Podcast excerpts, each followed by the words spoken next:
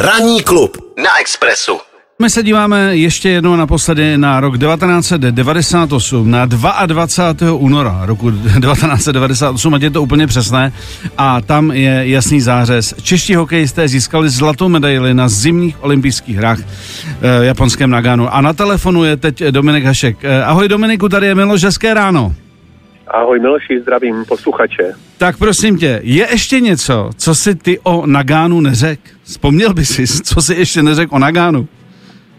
No, ne, asi ne, protože už jsem všechny otázky dostal, na všechny jsem odpověděl. Je mi to jasný. Vždycky, vždycky se snažil povídat maličko jinak, aby to nevypadlo úplně stejně. Jasně, prosím tě, já si myslím, že nejen hokejisté nebo fandové hokej vzpomínají na Nagano o to víc teď s větší nostalgií, protože teď nemáme zrovna období, teď se bavíme o posledních letech, nejen teda o té olympiádě, která skončila, e, že bychom si to mohli dát za rámeček. Nicméně, pojďme k jedné konkrétní věci, my jsme tady zmínili před chvílí, já si to dobře pamatuju, že když jste porazili Kanadu, tak legenda hokeje světového Wayne Gretzky seděl na střídajce a plakal.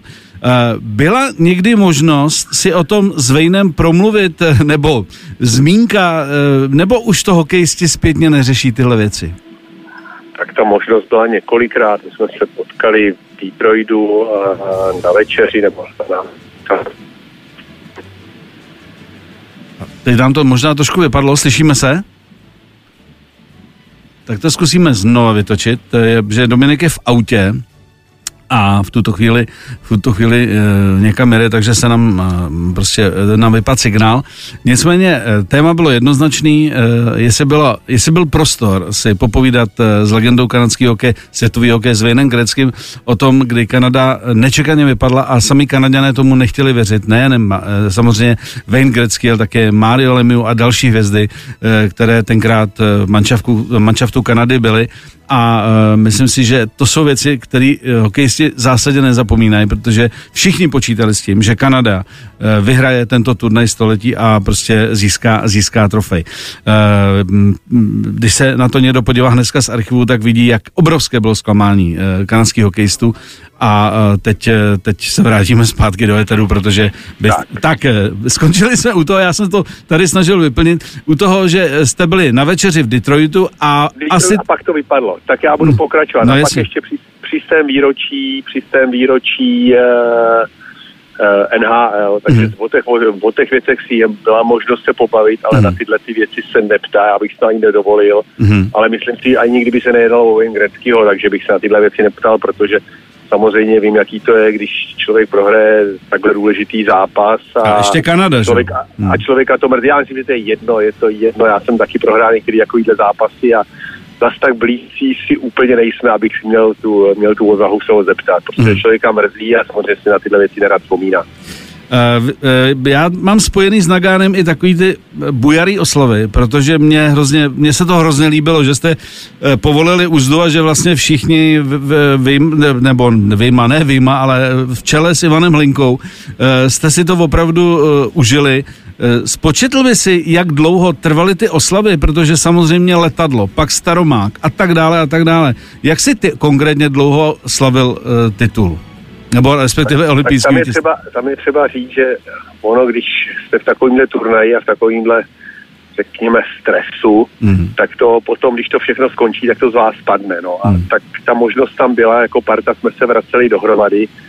E, já nevím, muselo by se to znova počítat, no tak začalo to v kabině, když v té kabině to bylo takový spíš pohodový, tam to byla taková úleva, no, tak Mhm. samozřejmě nějaký šampaňský tam se vystříkalo, jo, něco se vypilo, pak to pokračovalo v autobuse, ale myslím si, že ty největší oslavy, takový ty ty, co máte na mysli vy, řekněme, tak ty, ty začaly tak 5-6 hodin eh, před příletem do Prahy, Hmm. hmm. no a pak pokračovali, eh, dokud to šlo, no. Hmm. Ale eh, jednou skončili, že jo, druhý den jsme se rozletěli, A bylo. ale pak jsme, a pak zase to bylo v létě ještě znova, než eh, když jsme se vraceli domů a samozřejmě eh, lidi si nás, jak bych to řekl, no, chtěli si to užít a my jsme ještě takže trošičku, nebo ještě dost se slavilo v létě, řekněme takhle. Mm-hmm. Uh, ty, ty můžeš srovnávat, Do- Dominiku, jaký je rozdíl mezi eh, oslavou, jestli se dá vůbec říct rozdíl, mezi oslavou, když vyhrajete Stanley Cup, jako to by se to eh, povedlo v Detroitu, a eh, když se vyhraje olympiáda. Eh, jaký je tam pro tebe, jako vnitřně rozdíl? Tak já vždycky trošku srovnávám ten první Stanley Cup Detroitu s olympijskými hrami. Mm. Když po létech samozřejmě ta olympiáda jednou za čtyři roky, tak to dávám trošičku vejš. A no tak ty oslavy jsou podobný, no, tam to je, tam je to trošku jiný, protože jste všichni z jednoho města, mm. no, takže vy tam jste pohromadě, uh, rozejdete se domů a druhý den se můžete sejít zase v tom místě, když to tady to musíte dohnat uh, za tu krátkou dobu všechno, co se dá, protože víte, že se rozletíte, mm. no, tak uh, druhý den a už se třeba neuvidíte nebo potkáte se třeba i za půl roku nebo, nebo třeba i díl, no, takže tady jsme se snažili to stihnout Eh, co to šlo během té cesty do Prahy a toho večera v Praze, protože hmm. pak už pak jsme se už viděli na letišti s polovičkou lidí, polovička lidí už se rozešla ten večer, tak to prostě bylo a ale to neznamená, že se nescházíme a že, že případně se na to sem tam někdy rádi nespomeneme. Uh, po, poslední věc, která mě zajímá, že když tady byl Jirka Šleger, tak říkal, že tenkrát byl v Pittsburghu a říkal, my přivezeme medaily. A ten eh, manažer tenkrát uh, u Tučňáků říkal, no to určitě, něco v tom duchu.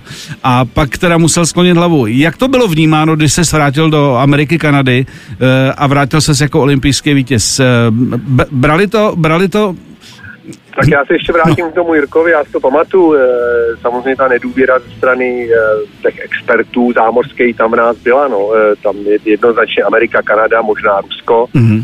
a pak jako Švédsko, řekněme, no a pak Finsko nebo my, že se třeba tam do toho semifinále můžeme dostat. No. Mm. Takže ta nedůvěra tam z jejich strany byla, nevěřili nám, no ale o to větší to pro nás byla motivace. Mm. Co se týče, týkalo Buffalo, tak to přijetí, já si myslím, že nikdo na světě ho nemohl mít takový jako my. No. Prostě mm Eh, já jsem přijel, eh, já jsem přijel do naší čtvrti a tam eh, na garážích každý druhý, třetí barák měl si, já nevím, kde jí sehnali, prostě si ji ušili.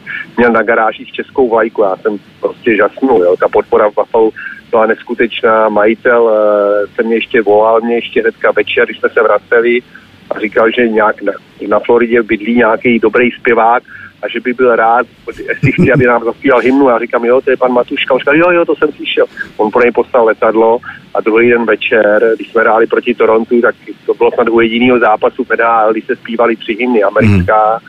americká, kanadská a k tomu česká, jo. takže to, to bylo neuvěřitelné.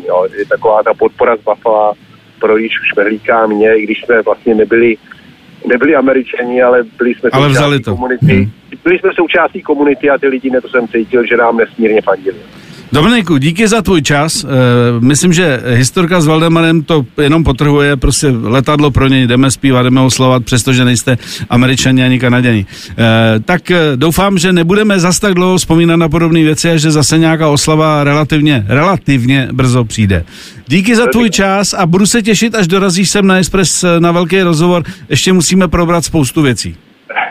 Já se taky těším. Taky, Dominiku, díky, měj se hezky, ahoj. Ahoj. Ranní klub na Expressu.